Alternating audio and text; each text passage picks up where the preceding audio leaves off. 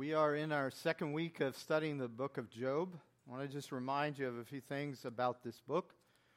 Um, there's a storyline that helps us to understand the trajectory of the story here. Uh, God says to Satan, Job loves me for me. Satan says to God, Job loves you for what you do for him. God says to Satan, Job loves me for my face, not my hand. He loves me for who I am. He loves me not for what I can, just what I can give him. Satan says, Well, if that's true, then take away everything he has. And he will not love you anymore. And he will curse you to your face. Now, we looked at this week, if you read through your your devotionals, we looked at chapters 1 through 5. And for those of you who tend to say when things are going bad, it could have been worse, it only gets worse. Because Satan says, okay, you took away his family, you took away his possessions, but if you cause him physical pain, chronic physical pain, then he will curse you. And so God allows that Satan would give such pain to Job. And uh, we're talking about this book, and, and, and what happens, and we're trying to get you to frame it a little bit differently, is that a lot of times people go to the book of Job when they are suffering to try to understand suffering. Job does not really give you a satisfactory answer for why you suffer. Because Job's not really about why you suffer. It's really about why are you righteous? It's really about what is your motive for righteousness? Why are you holy? Why do you decide and choose to live a holy life? It's about the motivation for holiness. And there are many people who look and say, well, let me learn from Job how to respond in, in suffering. And, and there is a, a sense for many people that the book is, is about Job since it's named Job. But the truth is, the, the one on trial is God. Satan has put God on trial. He's saying, God, no one loves you for you, they only love you for what you do for them. And so we come to this next section of Job, and we're going to focus in on two conversations. One, friends show up. And uh, we're going to focus on one of the friends who first speaks to Job, because in it you're going to see um, how not to be a friend. And then we're going to look at Job's response to his, to his friend. Okay? So here's a snippet of their conversation. It's in the front of your bulletin. We're going to read this together and then we're going to glean together what God has to say to us in the midst of the trials of our lives. Job uh, chapter 5 and Job chapter 6. I like it when you read out loud with me, but today I thought we'd pick someone to be Job's. No, I'm kidding. We'll all be Job's friend for a minute here, all right? So let's read this together. This is Eliphaz speaking to Job. Call now, is there anyone who will answer you? To which of the holy ones will you turn? Surely vexation kills the fool, and jealousy slays the simple. I have seen the fool taking root, but certainly I cursed his dwelling. His children are far from safety. They are crushed in the gate, and there is no one to deliver them. The hungry eat his harvest, and he takes it even out of thorns. And the thirsty pant after his wealth. For affliction does not come from the dust, nor does trouble sprout from the ground. But man is born to trouble as the sparks fly upward. Then Job answered and said, Oh, that my vexation were weighed and all my calamity laid in the balances, for then it would be heavier than the sand of the sea. Therefore, my words have been rash, for the arrows of the Almighty are in me. My spirit drinks their poison. The terrors of God are arrayed against me. Does the wild donkey bray when he has grass, or the ox low over his fodder? Can that which is tasteless be eaten without salt, or is there any taste in the juice of the mallow? My appetite refuses to touch them. They are as food that is loathsome to me. Oh, that I might have my request, and that God would fulfill my hope, that it would please God to crush me, that He would let loose His hand and cut me off. This would be my comfort. I would even exult in pain unsparing, for I have not denied the words of the Holy One. I understand, and, and I want you to understand this, these are heavy chapters. But here's, if you'll listen to me, this is the invitation of God for you to have the weight of His glory in, in your life. For you not just to be a superficial, double minded, tossed to and fro Christian, but to you, for you to be someone who not only is solid in your own life, but who leaves a legacy for generations to come. This is not a day, this is not a day for mercenary Christians. It's not a day for consumer Christians. It is a day for servants of the Most High God who know how to walk in the Spirit, in the name of Jesus, in the authority of Jesus, who freely have received so that they freely can give. Job's in this, being in the, the canon of the Bible is not an accident. Part of the reason is this you don't have to live long to realize everyone suffers. Loss, loss of what matters to you is inevitable. It's in all our literature, it's in our plays, it's in our, our movies, it's in our songs. Loss is an inevitable thing. But what we're looking at today that's a little different than what we looked at last week. In some ways, we, we looked at the question, you know, why are the righteous righteous when they suffer? But this week, we're looking more at the question how do I bear up under suffering? How do I endure losses that matter to me. How? Well, the Bible's really, really clear on this. Even though we have a terrible example in the book of Job, it's still clear on this that a source of comfort and strength is your friends and your family.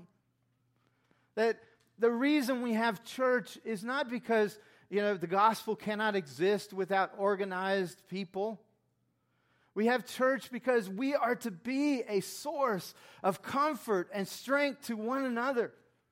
He puts the, the, he puts the fatherless in family. You know, when Jesus uh, is being portrayed by John as the Word of God, he, he says it this way that Jesus came into his own, and his own received him not. But as many as received them, he gave them a philosophy he gave them a morality. He gave them a political party. He gave them a fraternal or sorority or something. No, it says he gave them the right to be called children of God. It's not business transaction. It's family. and uh, just as when you were born, when you are born again, you don't get to pick your family. So sometimes those who should be our source of comfort and strength are the source of our greatest pain. And sometimes it's because we have greater expectations of family than we do anybody else. But these friends of Job, I mean, it, it is bad enough he's lost everything that mattered. It's bad enough that he lives in chronic pain, that that on top of his emotional distress, now he has physical distress. I mean, it's so clear. Any of you that ever have been in truly emotional distress and physical distress, his description of not being able to taste his food will make sense to you. That that which used to give him comfort no longer even satisfies his palate. It's so bad. But then his friends show up. And one of the things that, that this passage helps us to understand, I'm going to I'm going to look at it with you in three ways. One is Bad counsel is miserable.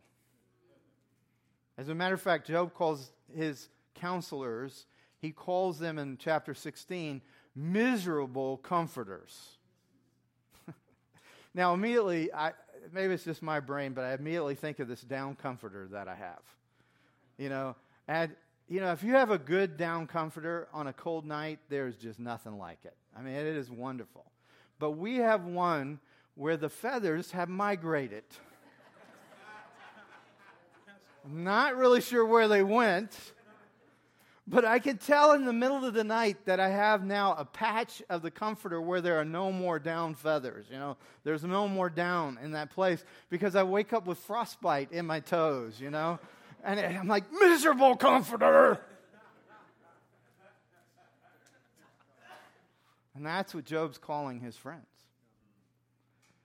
But when you have miserable comforters, then you have to know how to counsel yourself.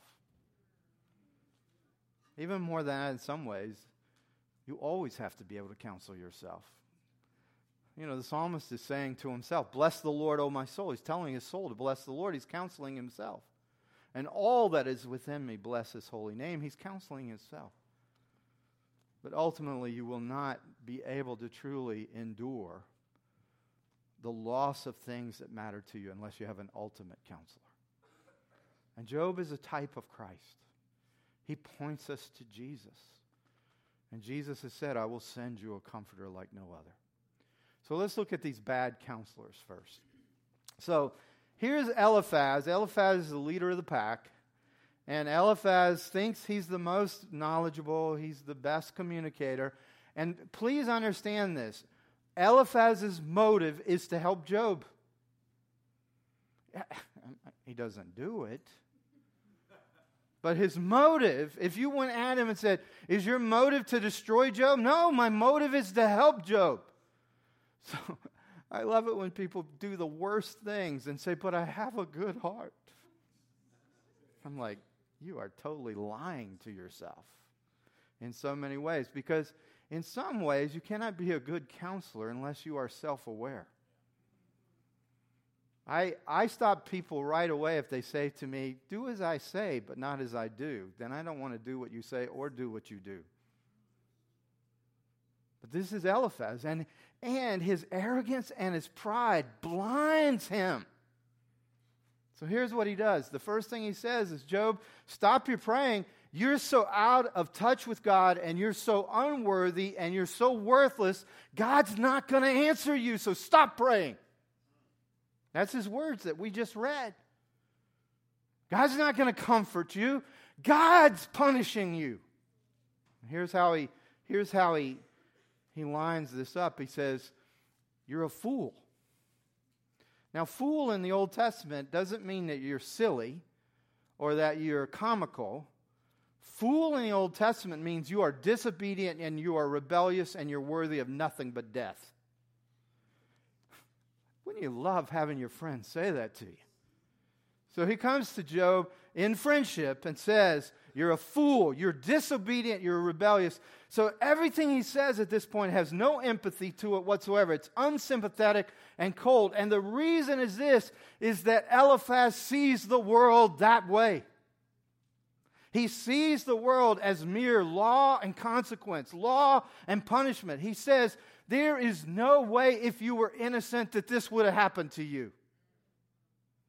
He says, Do any kind of wheat or oats or anything spring to the ground unless seed is planted? Therefore, this destruction, you have sown it. Wow, thank you, Eliphaz. But let me tell you, a lot of Christians believe just like Eliphaz. If you had enough faith, you wouldn't get sick. Better check. God's not listening to you because there's sin in your life. It's easy to be Eliphaz. It's easy to be Eliphaz. And Eliphaz thinks he's doing Job a favor. He says basically to Job in this speech, he says, Figure out what you did wrong, make amends for it, and get on with it. Sometimes we do this kind of thing with each other. Sometimes with my wife, I just want to go, okay, I listen, now get over it. Yeah. I'm saying it out loud. It's on tape. I have done that. You know, there are times some of us have said stuff like, man up, buck up, get over it. You've grieved it long enough. You guys are really quiet, except for Alan today. Are you hearing me? if you'll listen to me today, I can save you thousands in therapy. And save your friends thousands in therapy as well. Notice, I mean, one of the famous statements is when someone's a bad counselor, they're a Job's friend. This is a famous, the, these, this advice and this counsel is so famous that when somebody is a bad friend to you in your trial, they're known as a Job's friend. But see, he didn't think that. He thought he was being a friend. Because in his worldview, in his worldview, if you break the law, there are consequences. So if there are consequences, you must have broken the law. See, God messes with Eliphaz's world. If the world were simply a moral place, if that's all it was, then Eliphaz would be right and Job would be wrong. But the world isn't simply law and punishment. God has messed up this whole world with grace. Grace is a free radical in the world. Now, please, I mean, listen to me. If, if you want it all to make sense, then it's law and punishment. You do wrong, you get wrong. One of my students before a test, and I was teaching the Hebrew language, okay? Nobody was doing very well in the class. So the, the student goes, Oh God, give us according to how much we have studied and how much we remember, and give us a. And I stopped him. I said, Nobody but you is praying that prayer right now. Everybody else is praying, oh God, let the professor only ask what I already know. Give me supernatural revelation right now. Give me the gift of writing in tongues right now. See, he was, he was praying an Eliphaz prayer. You only get what you deserve. I will tell you this most of us hate grace because grace means you're not in control. Grace means there's an unpredictable element in the world that you can't control. Because, see, if I deserve love, then you can't take love away from me. If I deserve good, if I deserve my house, if I deserve my marriage, if I deserve good children, if I deserve the money in the bank, then it's unfair for you to take it away from me. But if I got it because I didn't deserve it, it I don't have any control over it. And then Job's words come back the Lord gives and the Lord takes away. And only someone who loves grace says, Blessed be the name of the Lord. Eliphaz hates grace. He thinks he deserves, and he thinks Job has gotten what he deserves. Are you tracking with me on this? But be careful.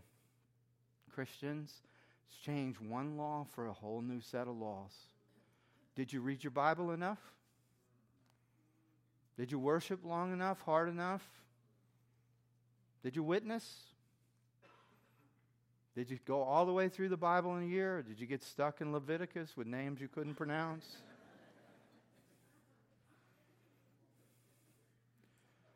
See, most of us get, we, we exchange one law for a whole new set of laws because we're stuck believing that law and punishment is all there is.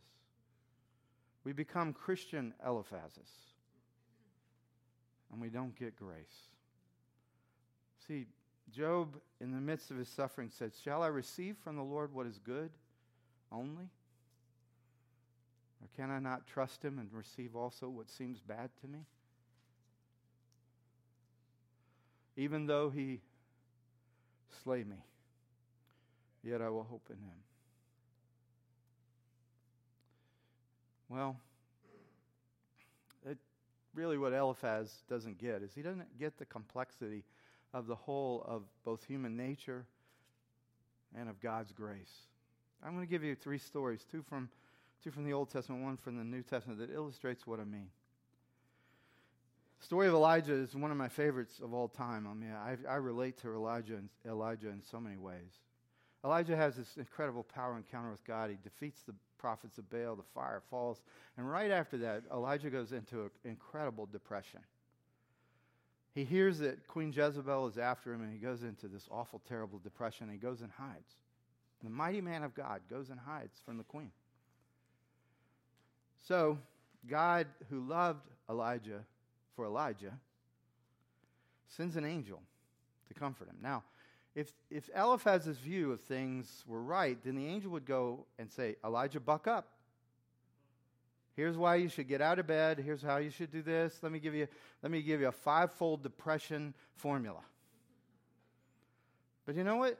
The angel who is truly sent by God to comfort Elijah and get him out of depression doesn't give Elijah a lecture. He says nothing. He cooks him a meal.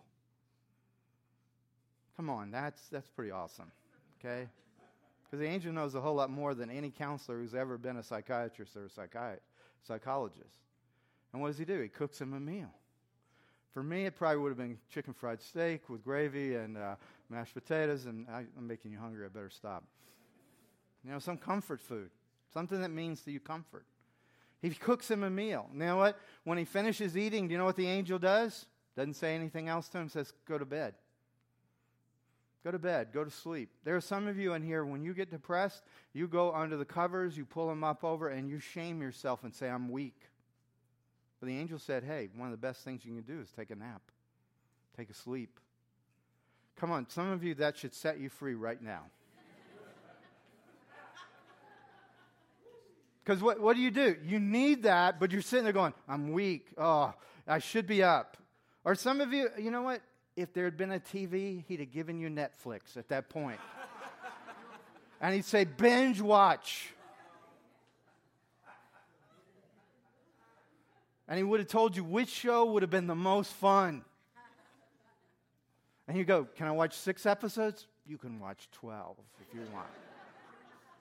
You can finish the season.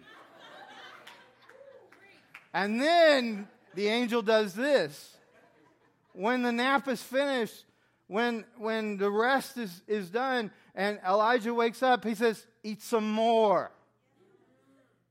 This time it's chicken soup. I'm sure it's Jewish penicillin at that point, you know? I mean, you understand, everything we tend to do is wrong. The angel of the Lord is more concerned about Elijah than what Elijah can do. See, in some ways, you know why I can love God for God? Is because He loves me for me, not what I can do for Him. Sometimes it's better to have a walk and a nap than a lecture. Well, the second story. Are you with me so far? The second story is Joseph. Joseph is one of the greatest figures of the Old Testament. He's one of the greatest men of all time. Joseph had Pentecostal power and gifts before Pentecost. He dreamed dreams. He interpreted dreams. He had direct access to the supernatural. Do you know what it cost him?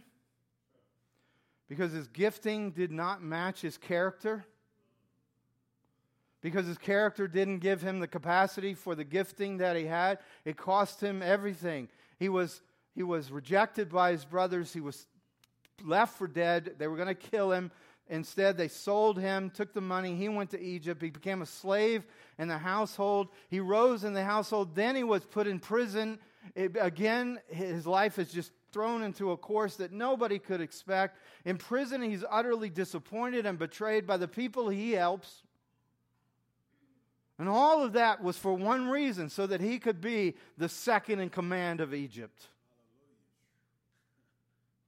When his brothers came, and really the purpose was this there was a famine in the land, and his brothers came and begged food because they were going to starve and their father was going to starve.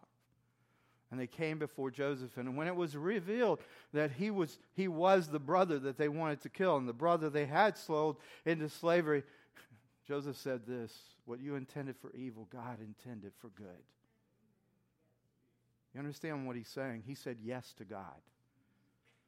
And so his character and his capacity equaled his gifting, which led to his destiny. Second in all of the, of the greatest empire of that time, saved his people. Again, a type of Christ. You cannot be, friends, a superficial Christian and have any kind of meaning or matter in this life. Now, long as you love Jesus and you believe, and the Bible says you'll be in heaven, but is that all you want? Do you not want a legacy now? A legacy here? In John, there's a, a man, he's born blind. The disciples are of the theological seminary of Eliphaz. They have a master's of divinity and stupid. and they ask this question Who sinned? You see, and again, remember, you don't get a crop unless you have a seed. Who sinned? Is mother or father or him? And the, the only one where sin really counts, the only righteous judge said this No one. This was done that the glory of God might be revealed. Think about this for a minute. Job went through all that he went through. I mean, that, it probably would have m- multiplied in pain dealing with his friends. But his life has transformed millions. His suffering has made a difference in every generation. He is no little man. He will never be forgotten. Even when Jesus, until the time Jesus comes back, Job will be preached. Will your life? Even to your own children or to your children's children, will your life be a legacy?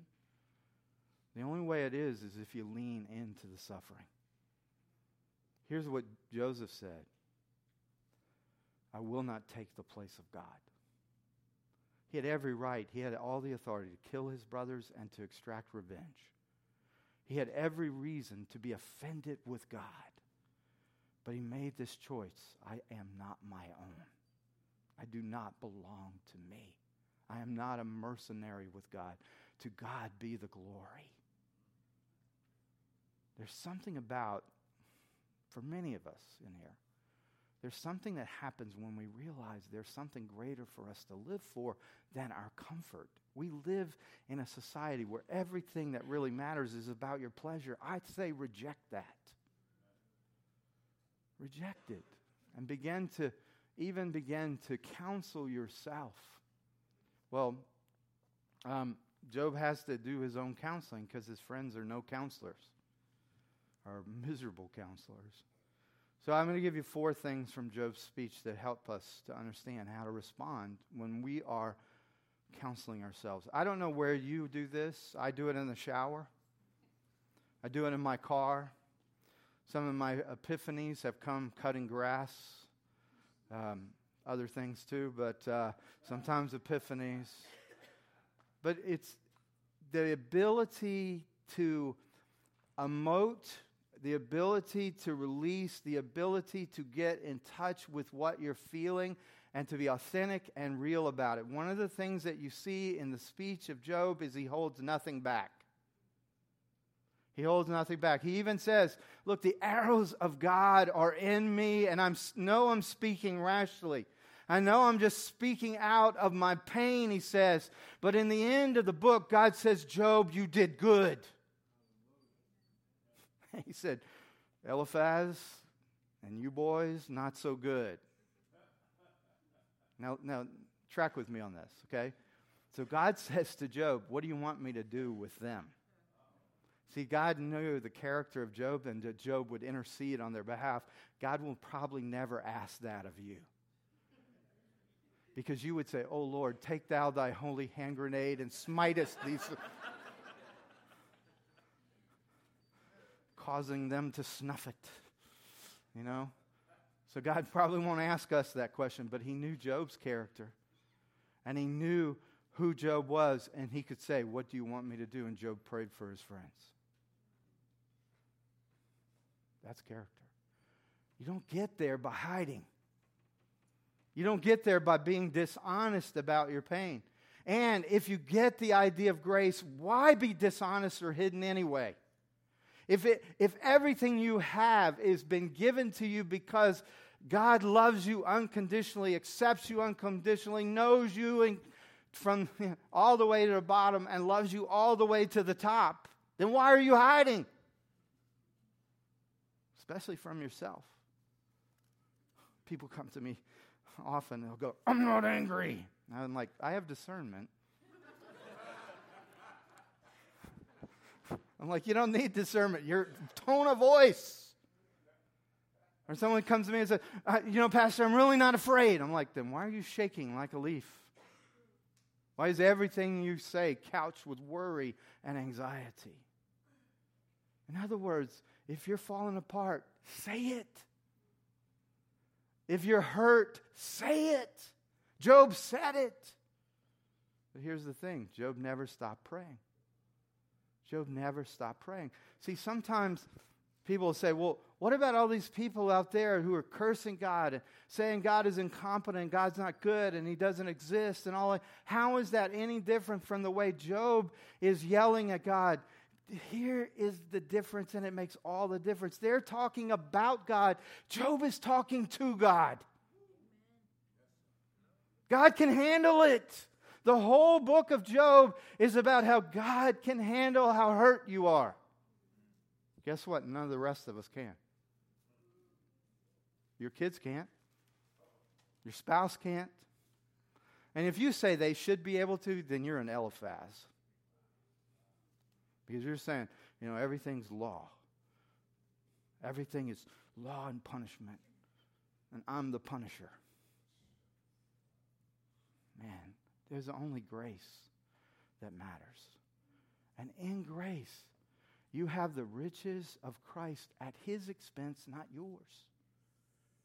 So you can be honest. You can vomit your emotions, and God can handle it. And guess what? If you get it out, it doesn't stay there. The light tends to burn up the pain, even. The light definitely dispels the darkness. In some ways, in the economy of God, you cannot be healed of that which you will not admit.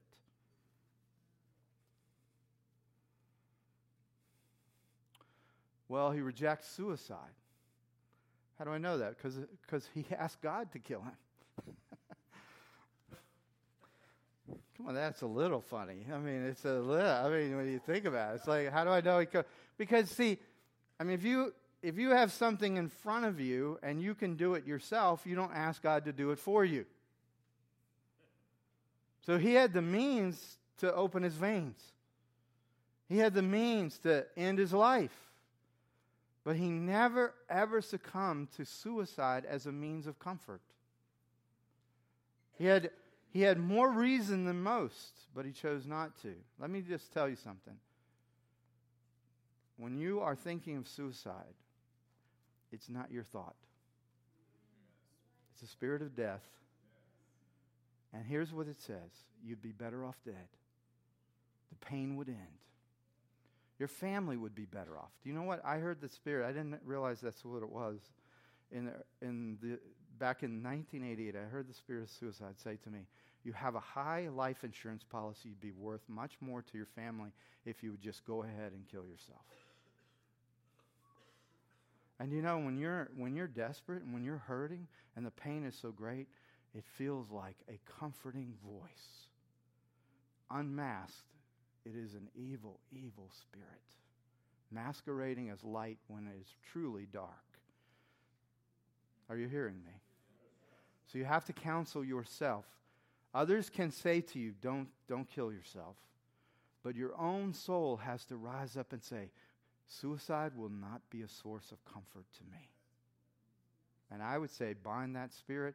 And especially when we have a time like this where we're just talking about this, Often, God, times, God has brought someone into the room who has heard that voice and has entertained that.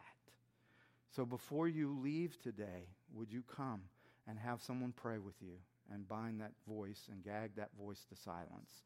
It's not your voice, If, if you don't believe me, just think about any reaction you have when you're threatened with death. You immediately try to save yourself. That's your true voice. You have a kind of salvation uh, sensitivity, so the suicide voice is not your voice. Now, the last thing I want to talk about with, with Job's self counsel is the last words that we read. He says, I would even in pain, even in the pain, unsparing, I would exalt you as long as I hold on to your word and am faithful to your word.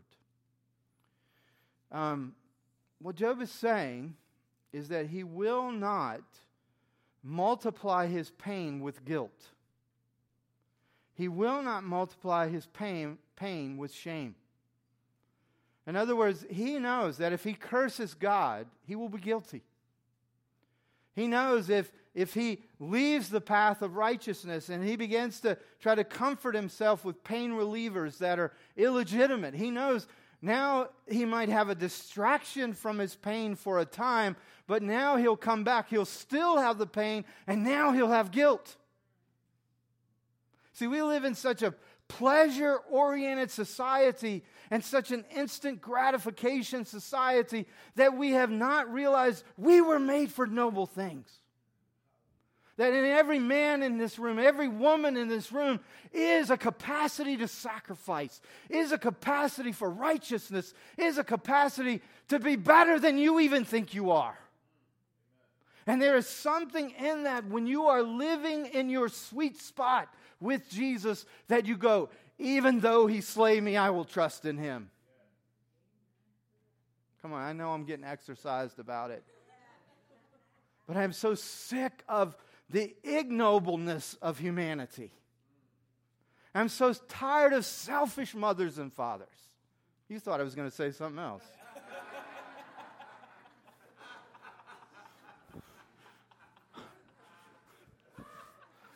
I know your minds. A bit of a test to see how religious we are, too.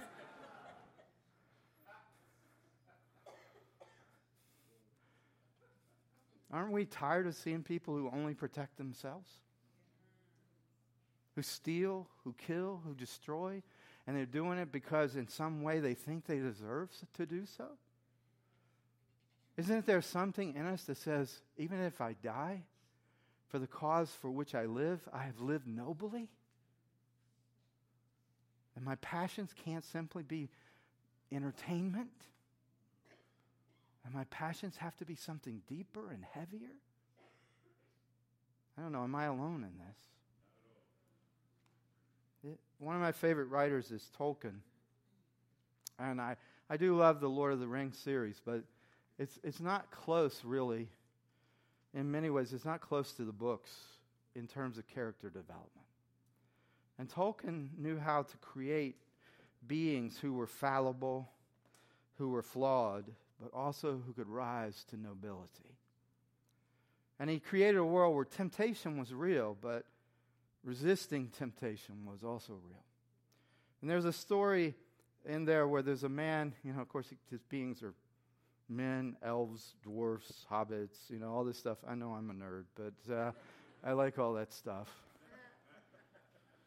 But there's a story where there's a, a man who has the opportunity to take the ring and to have the power of the ring to restore his family's fortunes, to protect himself and his family. And he resisted.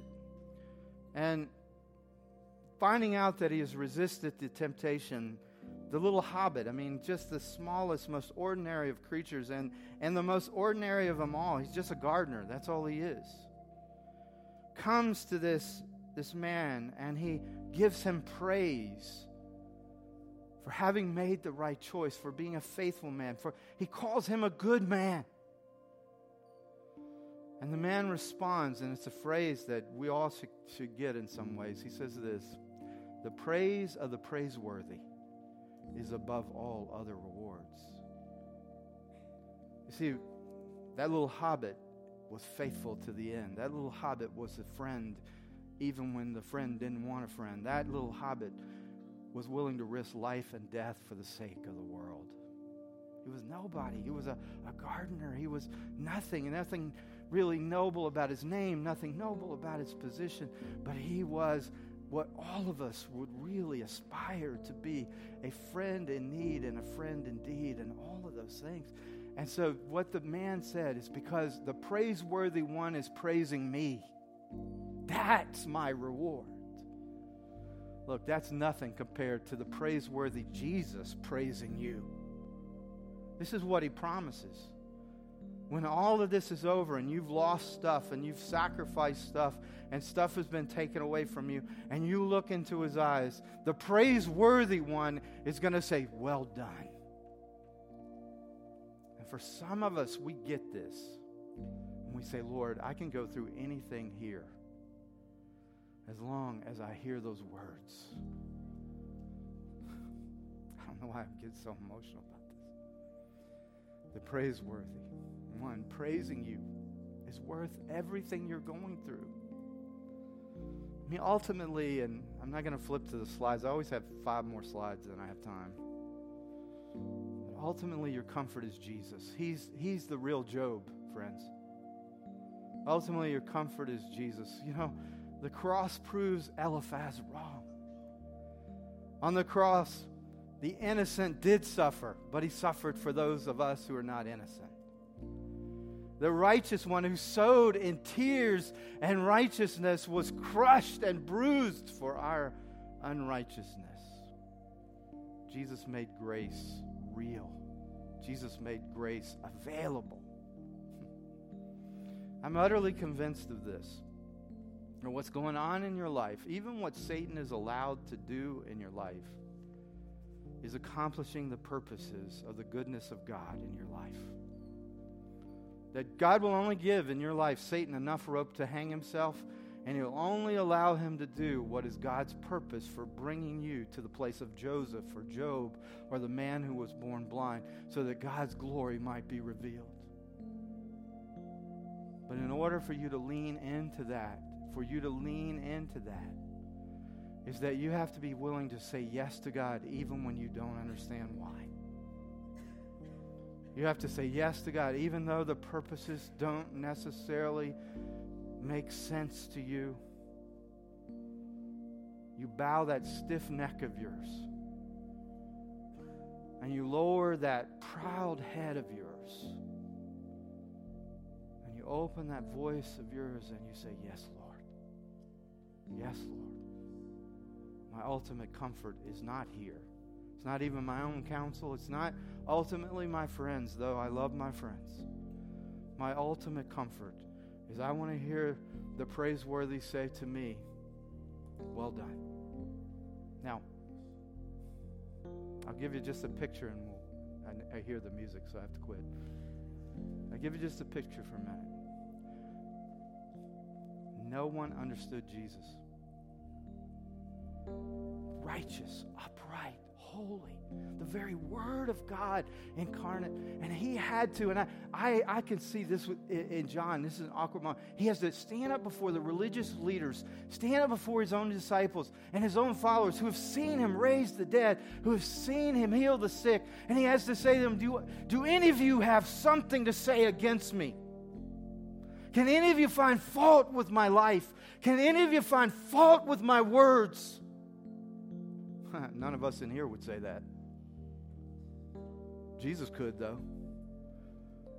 Then he said this Since you won't witness of me, I witness of myself.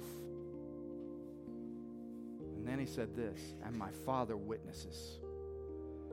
And if you can hear that moment, here's what you hear This is my beloved Son, in whom I am well pleased. See, you and I, we're total screw ups.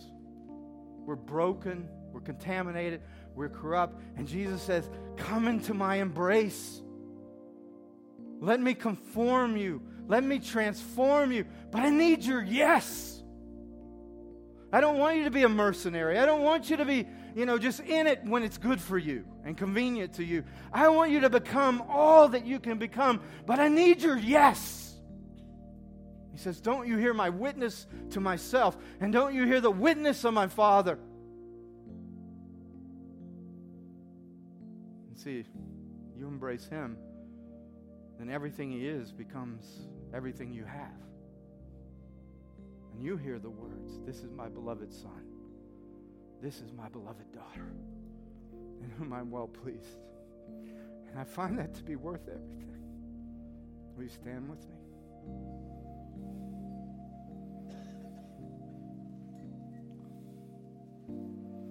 I know we're running out of time, but I would you close your eyes with me and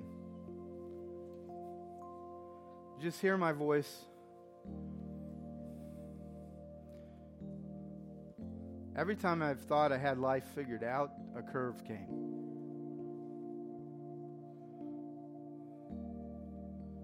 When uh,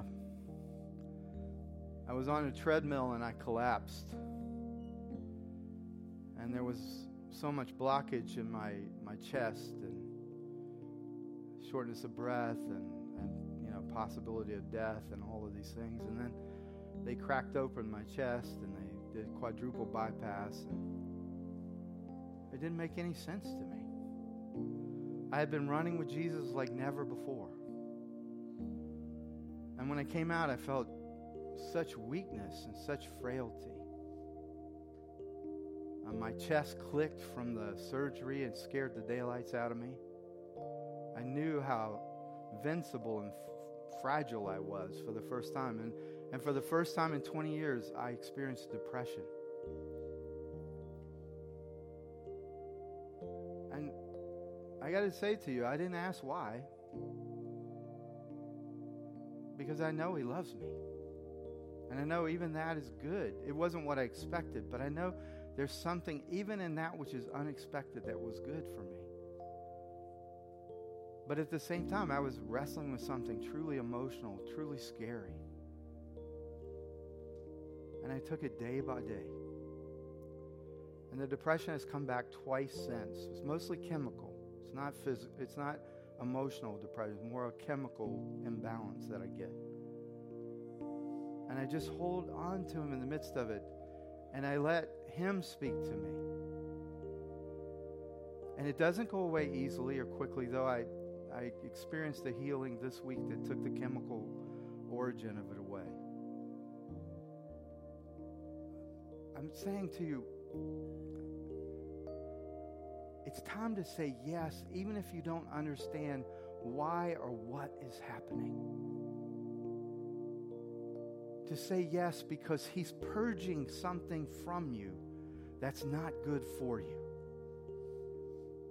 That He's chipping away at what is, He's chipping away at what is constraining you and restraining you so that you can run with God.